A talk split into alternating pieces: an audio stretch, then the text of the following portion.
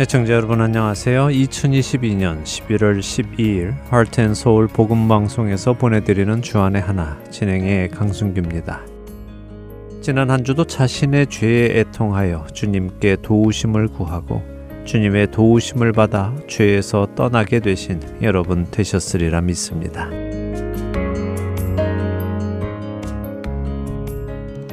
요즘 갈수록 집이 없는 노숙자들, 홈레스들이 늘어나고 있지요. 여러분이 살고 계시는 지역은 어떻습니까? 늘어나는 홈레스들을 피부로 절감하십니까? 이곳 아리조나도 코로나 팬데믹 이후로 정말 눈에 띄게 홈레스들이 늘어났는데요. 아침 출근길에 줄지어 길에 누워 있거나 앉아 있는 그들을 보게 되면 참 마음이 안 좋습니다. 예수님이시라면 저들에게 어떻게 다가가실까? 저들에게 무엇을 해주실까? 저들에게 무슨 말을 해주실까? 하는 생각도 많이 해보게 됩니다. 예수님은 모든 것을 아시는 분이시니 분명 그들의 필요한 것을 명확히 아시고 그들에게 필요한 것을 주셨을 것입니다.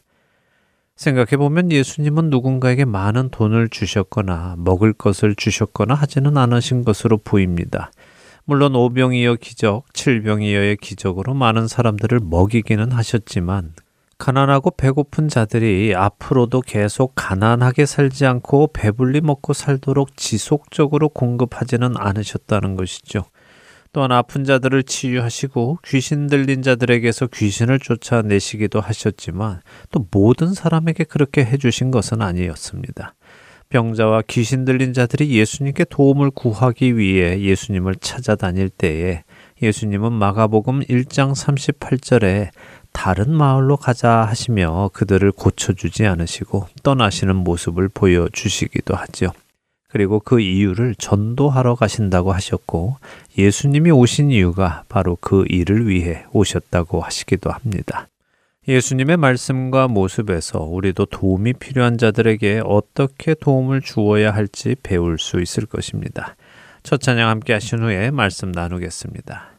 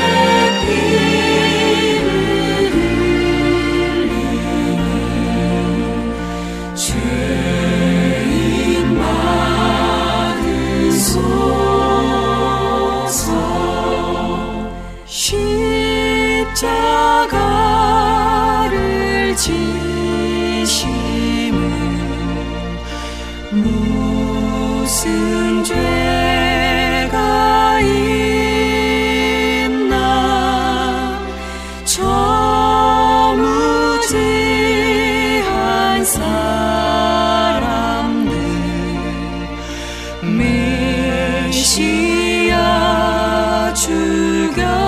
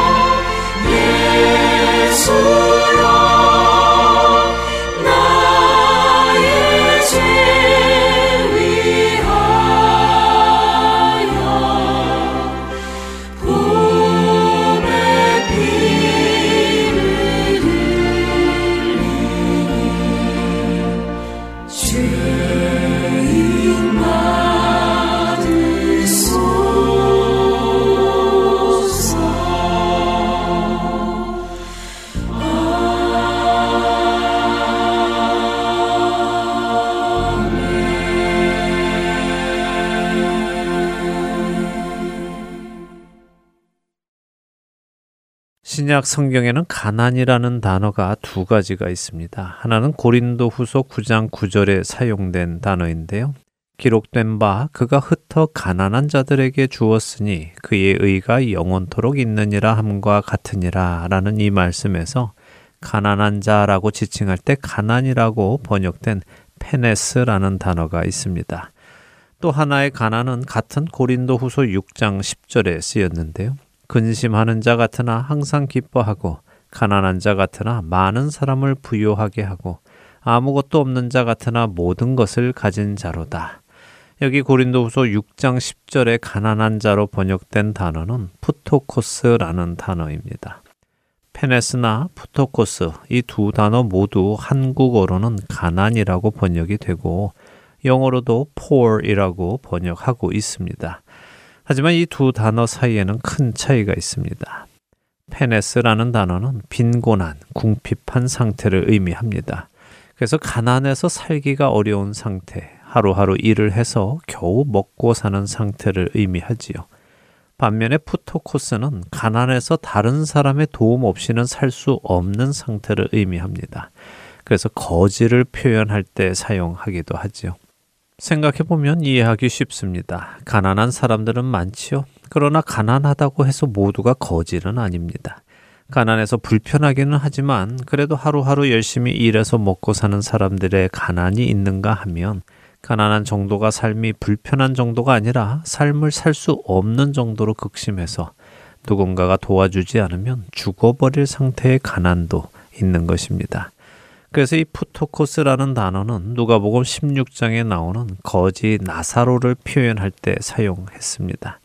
부자의 상 아래에서 땅에 떨어진 음식 조가리를 개들과 함께 주워 먹어야 살 수 있었던 그 거지 나사로의 가난함을 표현하는 단어입니다.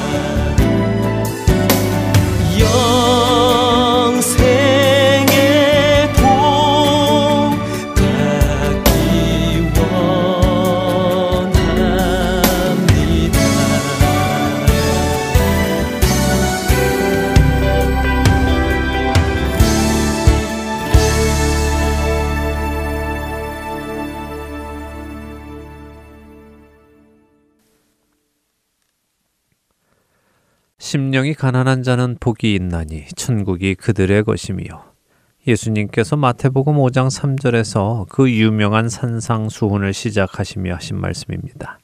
근데 여기 마태복음 5장 3절에서 예수님께서 말씀하신 가난은 앞서 말씀드린 두 가지 가난 중 어떤 가난을 의미하는 단어를 사용하셨을 것이라 생각하십니까?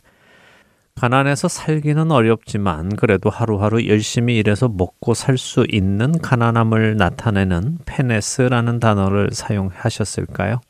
아니면 가난해서 다른 사람의 도움 없이는 살 수 없는 상태, 자존심 다 팽개치고 부자의 상 밑에 개들과 함께 들어가서 떨어진 음식 부스러기를 먹어야만 연명할 수 있는 그러한 가난함을 뜻하는 푸토코스라는 단어일까요? 그렇습니다. 여러분이 상상하시듯 심령이 가난한 자라고 하실 때 가난은 두 번째 가난, 푸토코스입니다. 스스로 살 수 없는 상태의 가난이지요. 그런데 자존심이 강한 사람은 구걸을 할 수 없습니다. 그런 사람은 거지가 될 수 없지요. 가난해도 자존심이 강한 사람은 구걸하지 않고 어떻게든 자기 자신이 먹을 것을 스스로 구해 보려고 합니다. 누가복음 16장에 나오는 예수님의 또 다른 비유인 불의한 청지기가 바로 그런 사람이지요. 이제 직업을 잃게 되어 수입이 없어질 그는 스스로에게 누가복음 16장 3절에 이렇게 말합니다. 청지기가 속으로 이르되 주인이 내 직분을 빼앗으니 내가 무엇을 할까? 땅을 파자니 힘이 없고 빌어먹자니 부끄럽구나. 빌어먹는 것이 부끄러운 불의한 청지기는 스스로 먹고 살 방법을 고안해내지요. 그것은 아직 그가 스스로 먹고 살 만한 힘이 있다는 말이기도 합니다. 그러나 정말 가난한 사람은 스스로 먹고 살 힘이 전혀 없습니다. 구걸하지 않고는 살 수 없습니다. 그런데 예수님은 우리의 심령이 이렇게 가난할 때에 복이 있다고 하십니다. 여러분의 심령은 어느 정도로 가난하십니까?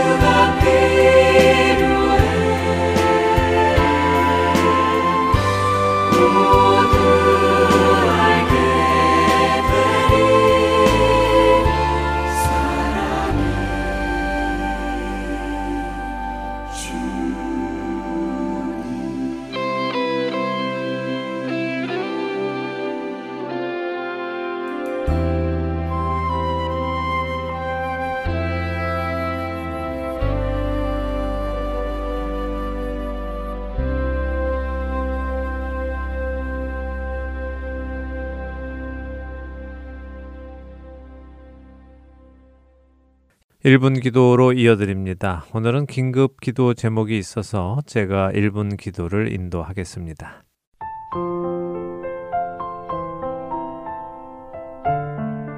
여러분과 함께 기도하는 1분 기도 시간입니다. 오늘은 여러분과 함께 우리 한국 사회를 위해 기도하기 원합니다. 최근 한국에서 들려오는 소식들이 우리 그리스도인들의 마음을 참 아프게 합니다. 한 유명 연예인이 강남 일대의 호텔을 돌아다니며 여러 지인들과 마약을 해오다 적발이 되었는데 그가 소지하고 있던 마약이 천회분에 달하는 양이었다고 하지요. 그러나 이런 마약 문제가 연예인들에게만 국한된 것도 아니었습니다. 군대 안에서 대마초를 직접 키워 재배한 후 대마초를 버터에 넣어 빵에 발라 먹기도 하고 피우기도 한 군인이 적발되기도 했고 또 다른 군인은 현역 군인 신분으로 마약과 대마를 판매하다 적발이 되었으며 불법 도박 사이트를 군대 안에서 운영하다 적발되기도 했습니다. 한국 군대 안에서 마약 관련 사건은 매년 10건 이상 발생하고 있다고 합니다. 그리고 지난 10월 29일에는 한국 이태원에서 코로나로 모이지 못하다가 몇 년 만에 마스크를 하지 않고 할로윈 파티를 할 수 있게 되어 많은 사람이 모였다가 150명 이상이 짧은 시간 안에 압살을 당하는 끔찍한 참사도 발생했습니다. 이번 이태원 참사로 목숨을 잃게 된 수많은 사람들과 또 사랑하는 사람을 잃은 유가족들을 향한 안타까운 마음이 우리를 무겁게 합니다. 누구의 잘 잘못을 따질 때는 아닌 것 같습니다. 누구를 정죄할 때가 아니라 우리 각자가 스스로를 돌아보고 정신을 차려야 할 때입니다. 또한 우리 그리스도인들이 이 어두워져 가는 세상에서 그리스도의 빛을 밝히고 있는가 점검해 보아야 할 때입니다. 어둠 속에 있는 사람들, 아직 죄와 사망에 갇혀 있는 자들에게 참된 기쁨이 되시고 소망이 되시는 예수 그리스도를 보여주고 살고 있는지 돌아보기 원합니다. 그래서 오늘 이 시간에 우리가 함께 한국 사회를 위해 기도하기 원합니다.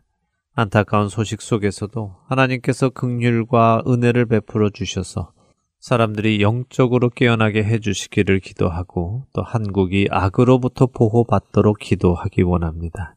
또한 이런 일이 한국의 그리스도인들을 중심으로 일어날 수 있도록 한국의 그리스도인들이 빛과 소금으로 살아갈 수 있도록 기도하기 원합니다. 이 시간 한 마음으로 하나님께 기도하겠습니다.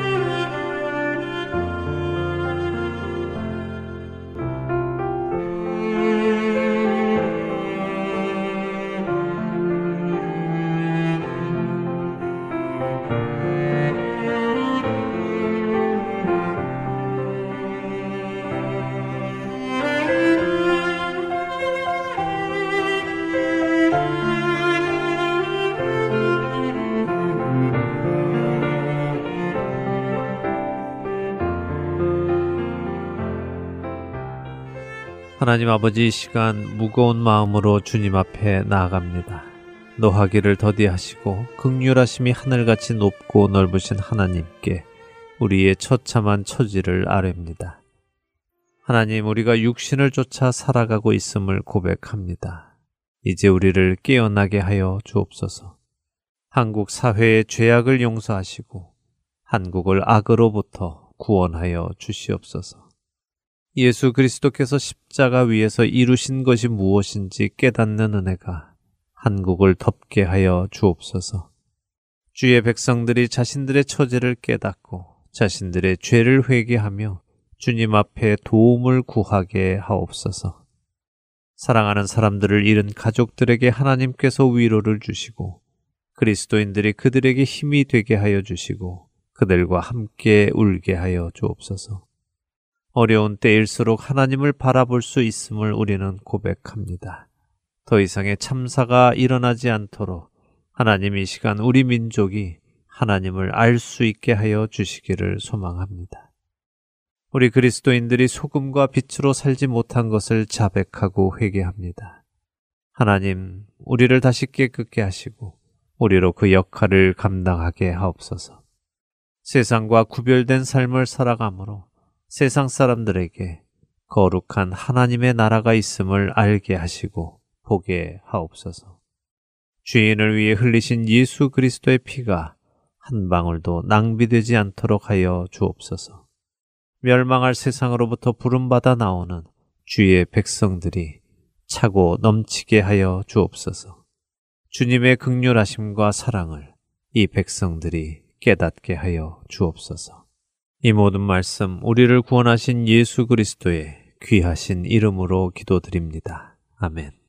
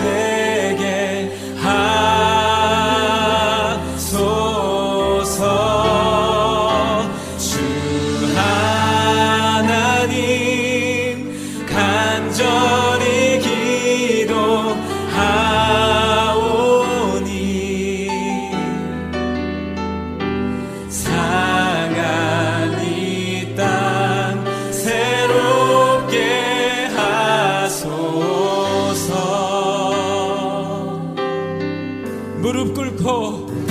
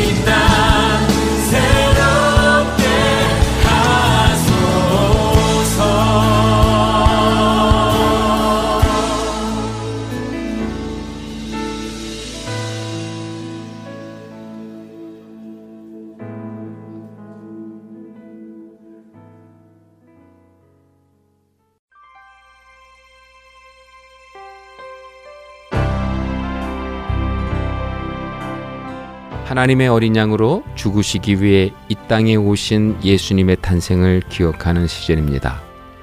세상은 향락과 쾌락으로 즐거워하는 이 기간, 그리스도인들은 날 위해 죽으시기 위해 기꺼이 이 땅에 오신 그리스도로 인해 기뻐해야 합니다. 세상 속에 살면서도 세상의 빛과 소금으로 살아가는 할텐서울 복음방송 애청자 여러분이 되시기를 바랍니다.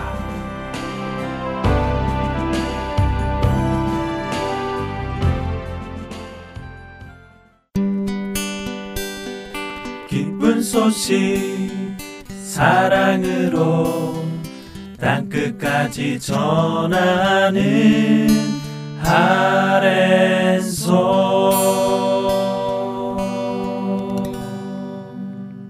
누가복음을 공부하는 시간입니다. 누가의 복음으로 이어드립니다.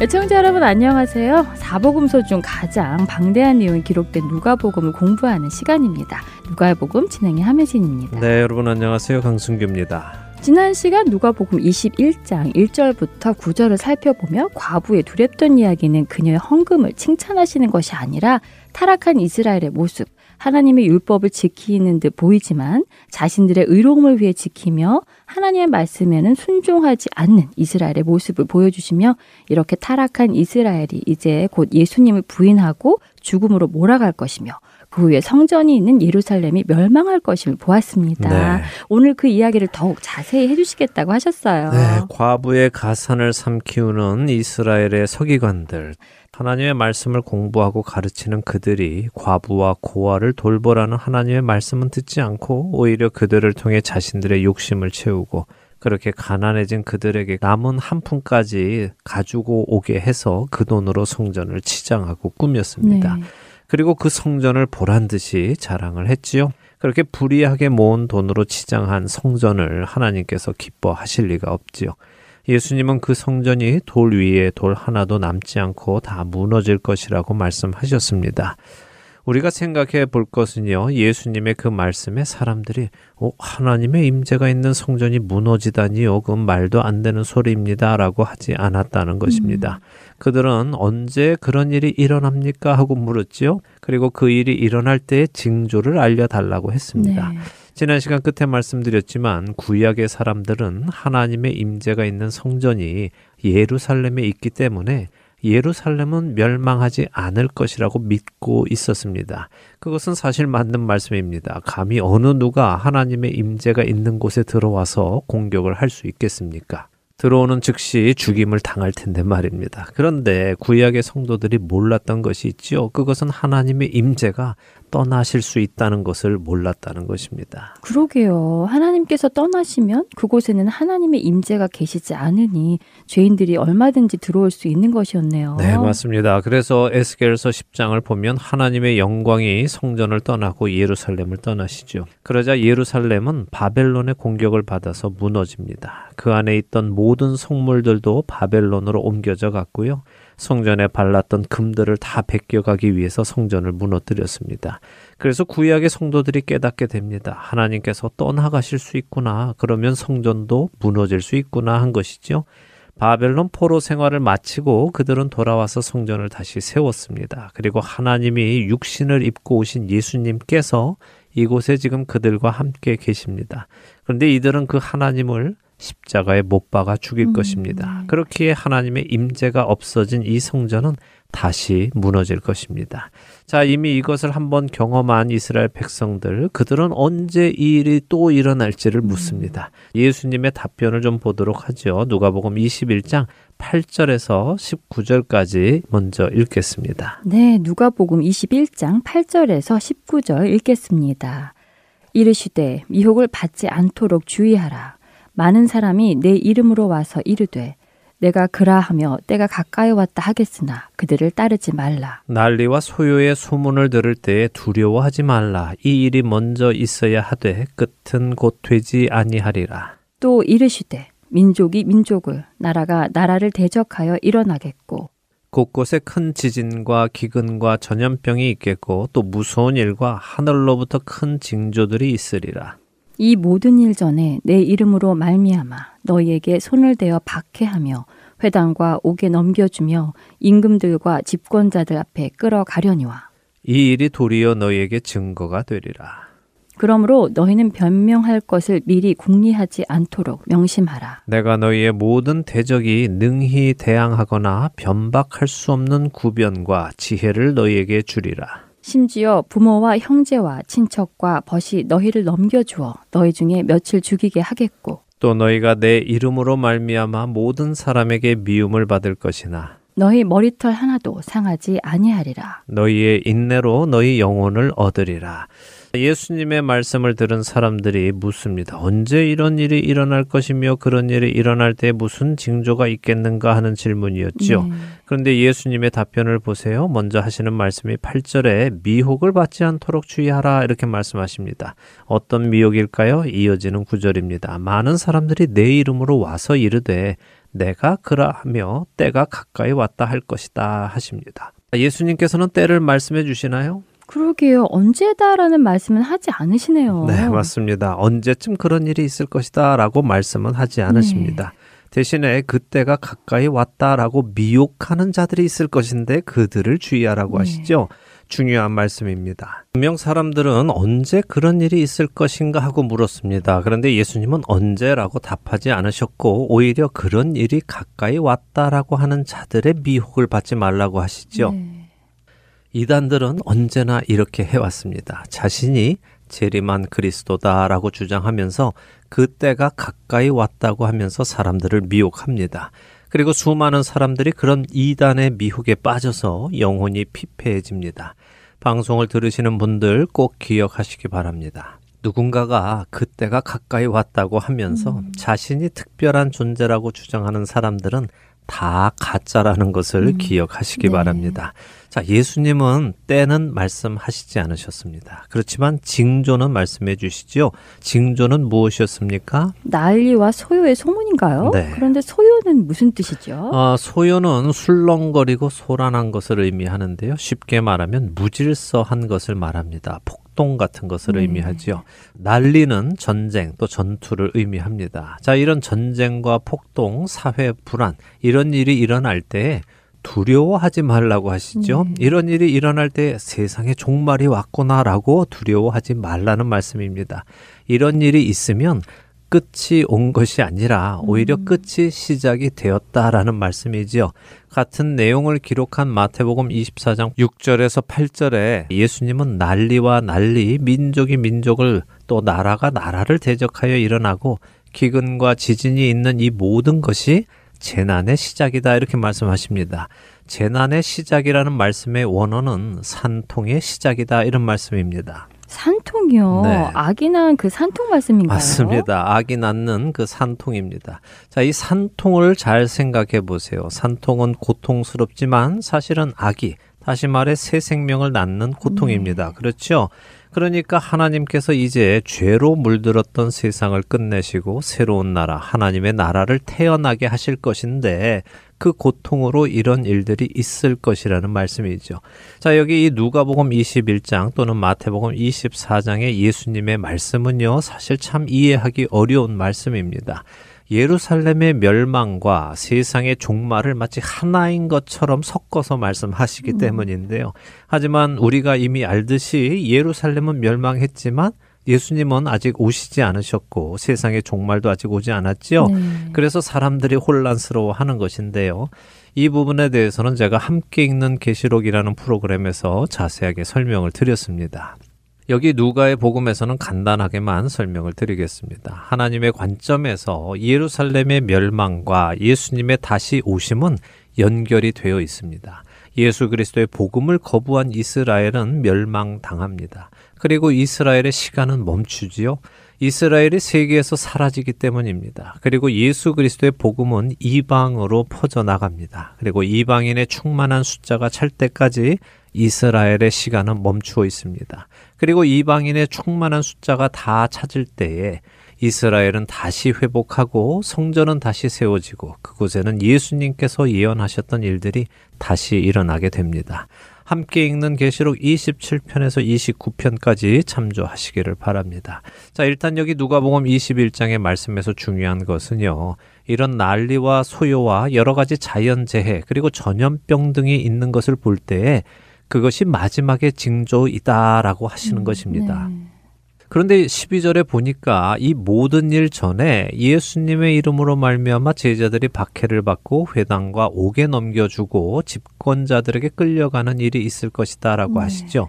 그런데 이 일이 도리어 너에게 증거가 되리라 이렇게 13절에 말씀하십니다. 그게 무슨 말씀일까요? 뭐 이해하기 쉽지 않은 말씀인데요. 네. 두 가지로 해석이 가능합니다. 이렇게 제자들이 예수님의 이름으로 끌려가서 박해받는 것이 그들이 그리스도의 제자가 되었다 하는 그리스도께 속했다는 그런 증거이다라는 해석이 가능하고요. 동시에 그렇게 집권자들 앞에 끌려갔을 때 예수님을 선포할 수 있다. 그런 의미로도 해석이 가능합니다. 그런데요, 제가 언제나 드리는 말씀이지만 성경이 말씀하시려는 것에 우리는 집중해야지 성경이 말씀하시려는 것이 아닌 것에 집중하면 안 됩니다. 네.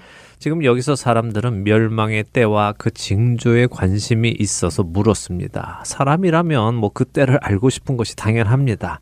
그런데 예수님의 관심은 무엇일까요? 언제냐 하는 것이 아니라요. 그때 우리가 어떻게 하기를 원하시는가입니다. 그렇군요. 언제가 중요한 것이 아니라 우리가 어떤 사람이기를 원하시는가가 중요한 것이네요. 네. 그렇다면 여기서 말씀하신 것처럼 변명할 것을 미리 궁리하지 않고 대적이 감당할 수 없는 말씀과 지혜를 주실 테니 믿고 인내하라는 말씀이군요. 맞습니다. 한마디로 하면요. 믿음을 지키라는 말씀입니다. 아무리 징조가 무섭고 두렵고 심지어 가족한테도 배신당하는 슬픈 일을 겪어도 흔들리지 말고 믿음을 지키라. 예수님께서 친히 힘을 주시고 지혜를 주실 것이다 라고 말씀하시는 것입니다. 그러니 우리가 관심 가질 부분은 언제냐, 어떤 징조냐가 아니라 내가 어떤 믿음을 가지고 있느냐입니다. 여기에 신경 쓰는 우리가 되기를 바랍니다. 이제 20절부터 28절 또 읽어볼까요? 네, 20절부터 읽습니다.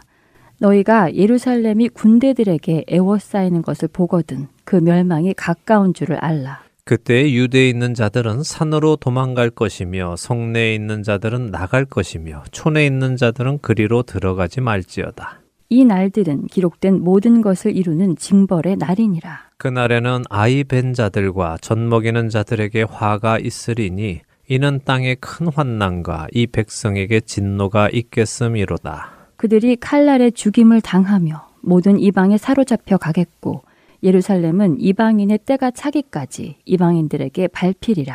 1월 성신에는 징조가 있겠고 땅에서는 민족들이 바다와 파도의 성난 소리로 인하여 혼란한 중에 곤고하리라. 사람들이 세상에 임할 일을 생각하고 무서워함으로 기절하리니 이는 하늘의 권능들이 흔들리겠습니다. 그때 사람들이 인자가 구름을 타고 능력과 큰 영광으로 오는 것을 보리라. 이런 일이 되기를 시작하거든 일어나 머리를 들라 너희 속량이 가까웠느니라 하시더라. 네. 자, 여기 이 말씀도 혼란스럽죠. 네. 우리가 알듯이 예루살렘은 주후 66년에 로마와의 전쟁을 시작해서요. 주후 70년에 로마군에 의해서 멸망을 당합니다.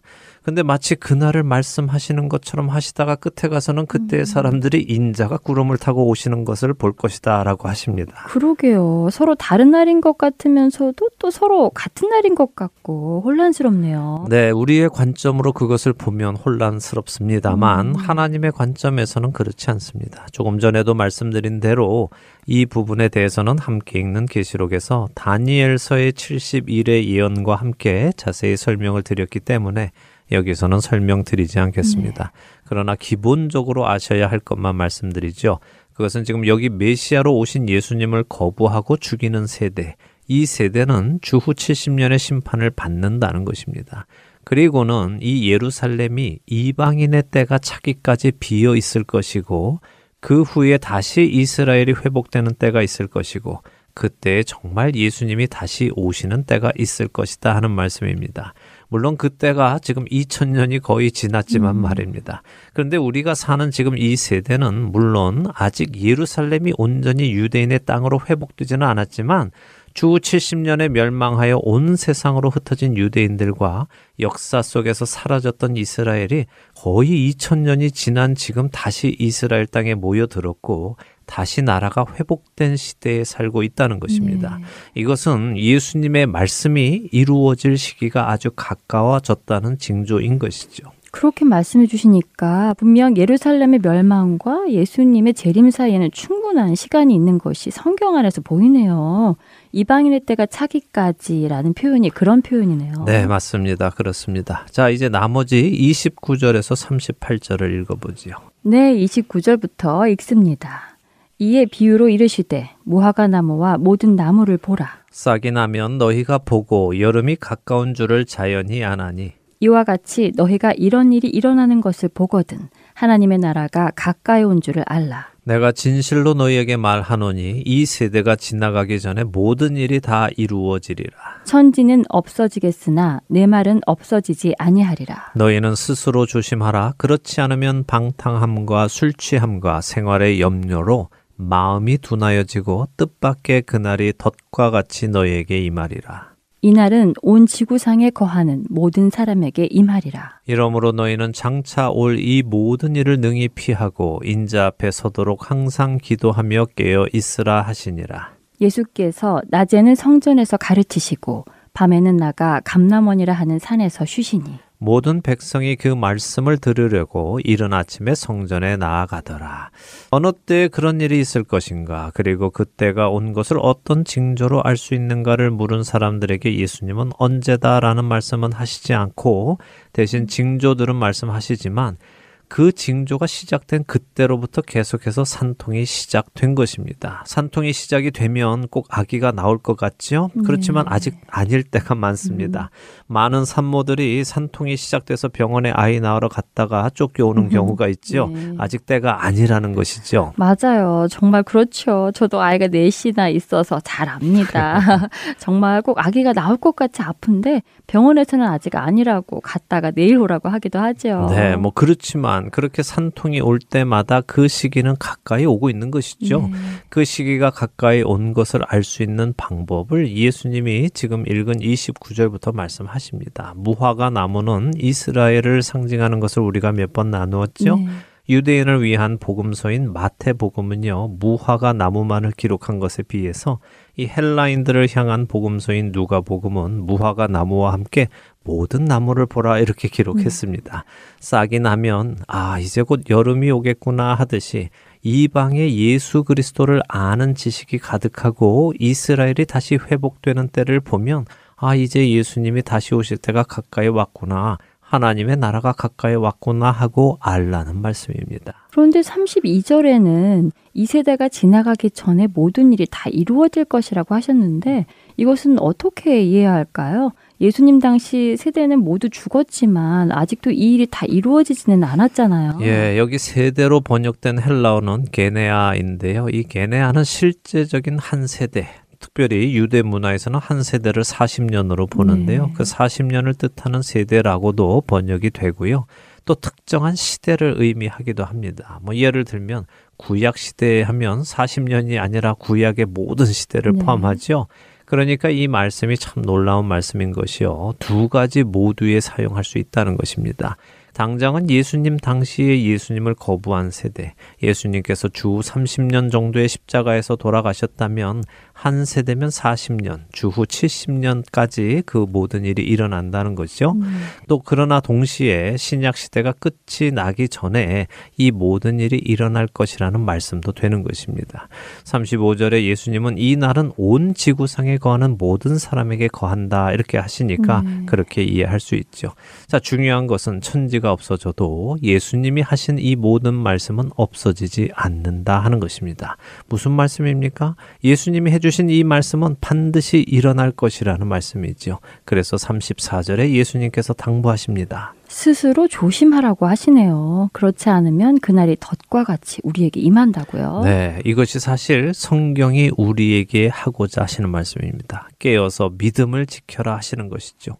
사도 바울도 깨어 있는 성도들에게는 그날이 도적같이 임하지 않을 것이다라고 하셨죠. 네. 그러나 세상 사람들에게는 그날이 도적같이 임할 것이라고 하셨습니다. 자, 그런데 예수님의 말씀을 보니 우리를 깨어 있지 못하게 하는 조건이 있습니다. 그것이 무엇입니까? 방탕함과 술 취함과 생활의 염려가 우리를 둔하게 해서 깨어 있지 못하게 한다는 말씀이군요. 네, 방탕함과 술 취함 그리고 생활의 염려 이 모든 것은요. 우리가 성령에 충만하지 않은 모습을 말씀하시는 것입니다. 성경은 성령에 충만한 것과 술 취한 것을 많은 곳에서 비교를 해 주시는데요. 사실 술 취한다는 것이요. 내 뜻대로 행동하지 않고 취한 상태로 행동을 하게 되는 네. 것이죠. 그러니 술에 취해서 술이 시키는 일을 하지 말고 성령에 취해서 다시 말해 성령에 충만해서 성령님께서 인도하시는 일을 하라는 말씀입니다. 우리가 성령 충만하면요. 생활의 염려도 사라집니다. 사도 바울은 내게 능력 주시는 자 안에서 내가 모든 것을 할 수 있다고 빌립보서 4장 13절에 말씀하시죠. 네.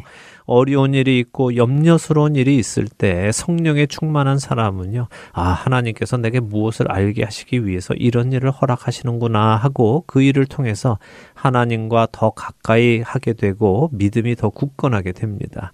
그런데 성령에 충만하지 않으면요. 어려운 일을 만날 때 아, 하나님이 왜 나한테 음. 이러실까? 날 버리시는 것은 아닐까? 내가 뭘 잘못했나? 지금 나한테 벌 주시나? 이런 생각을 음. 하게 됩니다. 그러면 자꾸만 생활에만 집중하게 되고 자기 힘으로 그 일들을 해결하려고 그 일에 묶이게 됩니다. 그러다 보면 하나님의 때가 온 것을 깨닫지 못하게 되는 것입니다. 생활의 염려에 빠지면 안 되겠네요. 36절 말씀대로 항상 기도하며 깨어 있어야 하겠습니다. 맞습니다. 예수님이 하시려는 말씀이 바로 그것입니다. 장차 올 이 모든 일을 능히 피하고 예수님 앞에 서기 위해서는 항상 기도하고 깨어 있으라 하시는 것입니다. 네.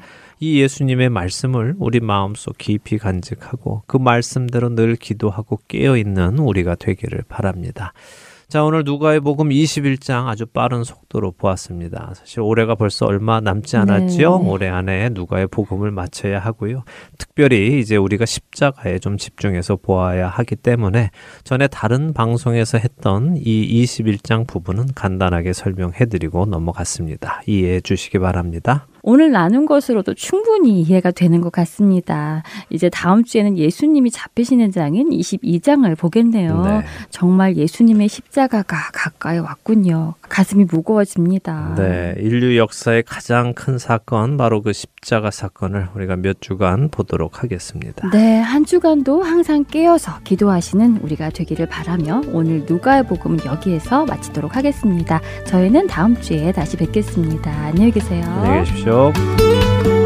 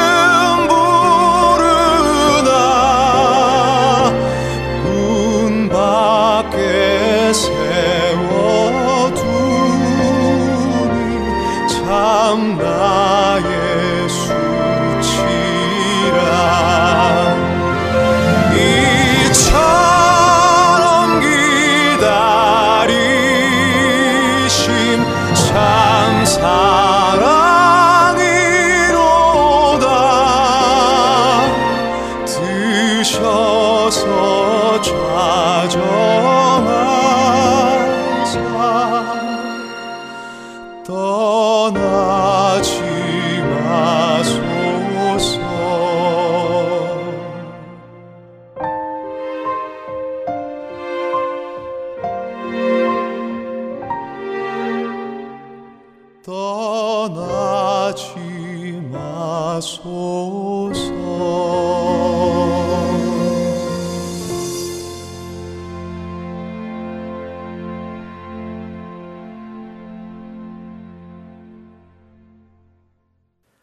심령이 가난한 자는 복이 있나니 천국이 그들의 것이며 여러분의 심령의 상태는 어떠십니까?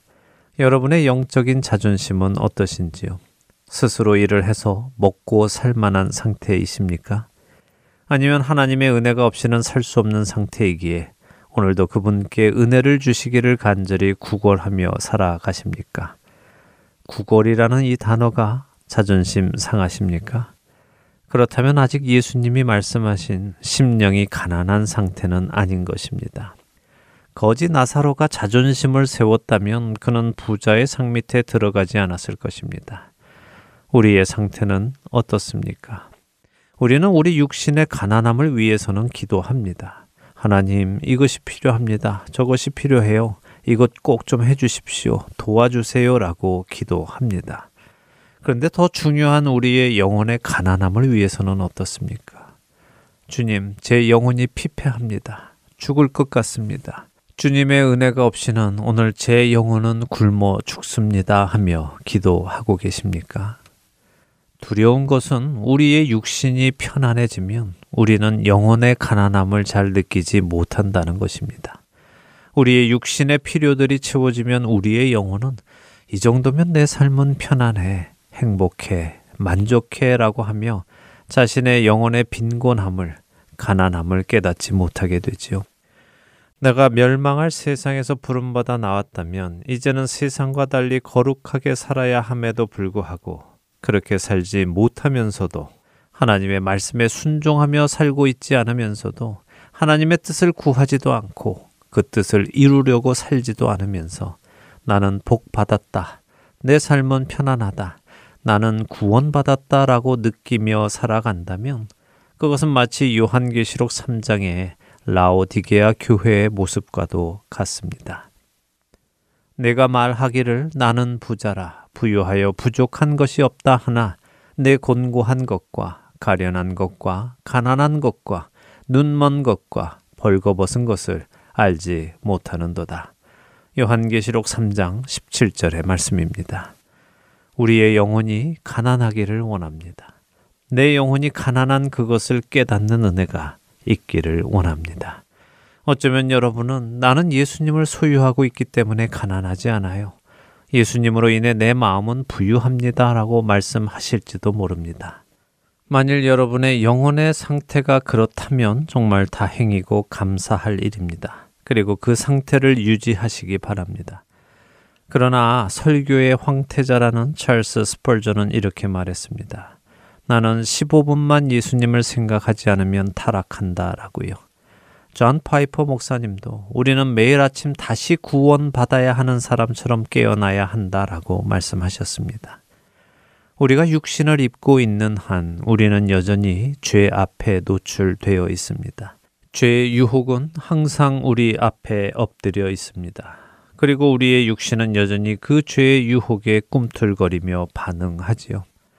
내가 원하는 바 선은 행하지 아니하고 도리어 원하지 아니하는 바 악을 행하는 육신을 입고 있기에 우리의 심령은 가난할 수밖에 없습니다.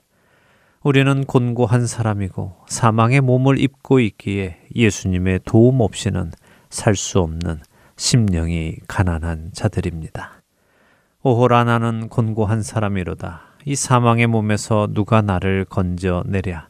우리 주 예수 그리스도로 말미암아 하나님께 감사하리로다. 그런즉 내 자신이 마음으로는 하나님의 법을 육신으로는 죄의 법을 섬기노라. 로마서 7장 24절과 25절에 이 고백이 우리 각자의 고백이 되기를 소망합니다. 내 심령이 거지의 상태임을 알기 때문에 주님께 나아가 살려달라고 구걸할 수 있는 저와 애청자 여러분이 되시기를 소원하며 오늘 주안의 하나 여기에서 마치도록 하겠습니다. 함께 해주신 여러분들께 감사드리고요. 저는 다음 주 이 시간 다시 찾아뵙겠습니다. 지금까지 구성과 진행의 강순규였습니다. 애청자 여러분 안녕히 계십시오.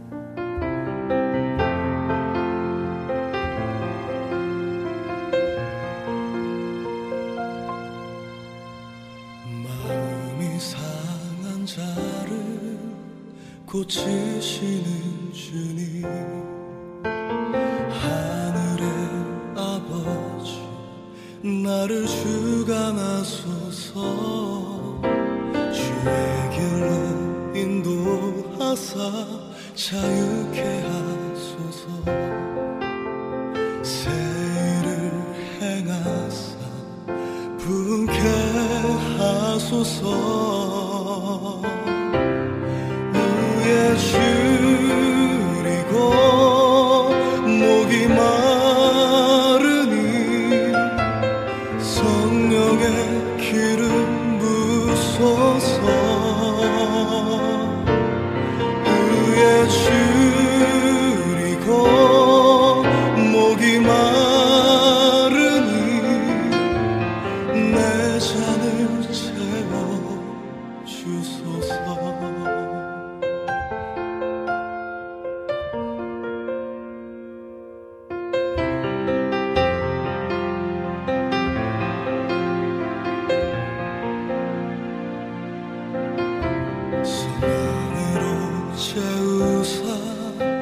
주 보게 하소서.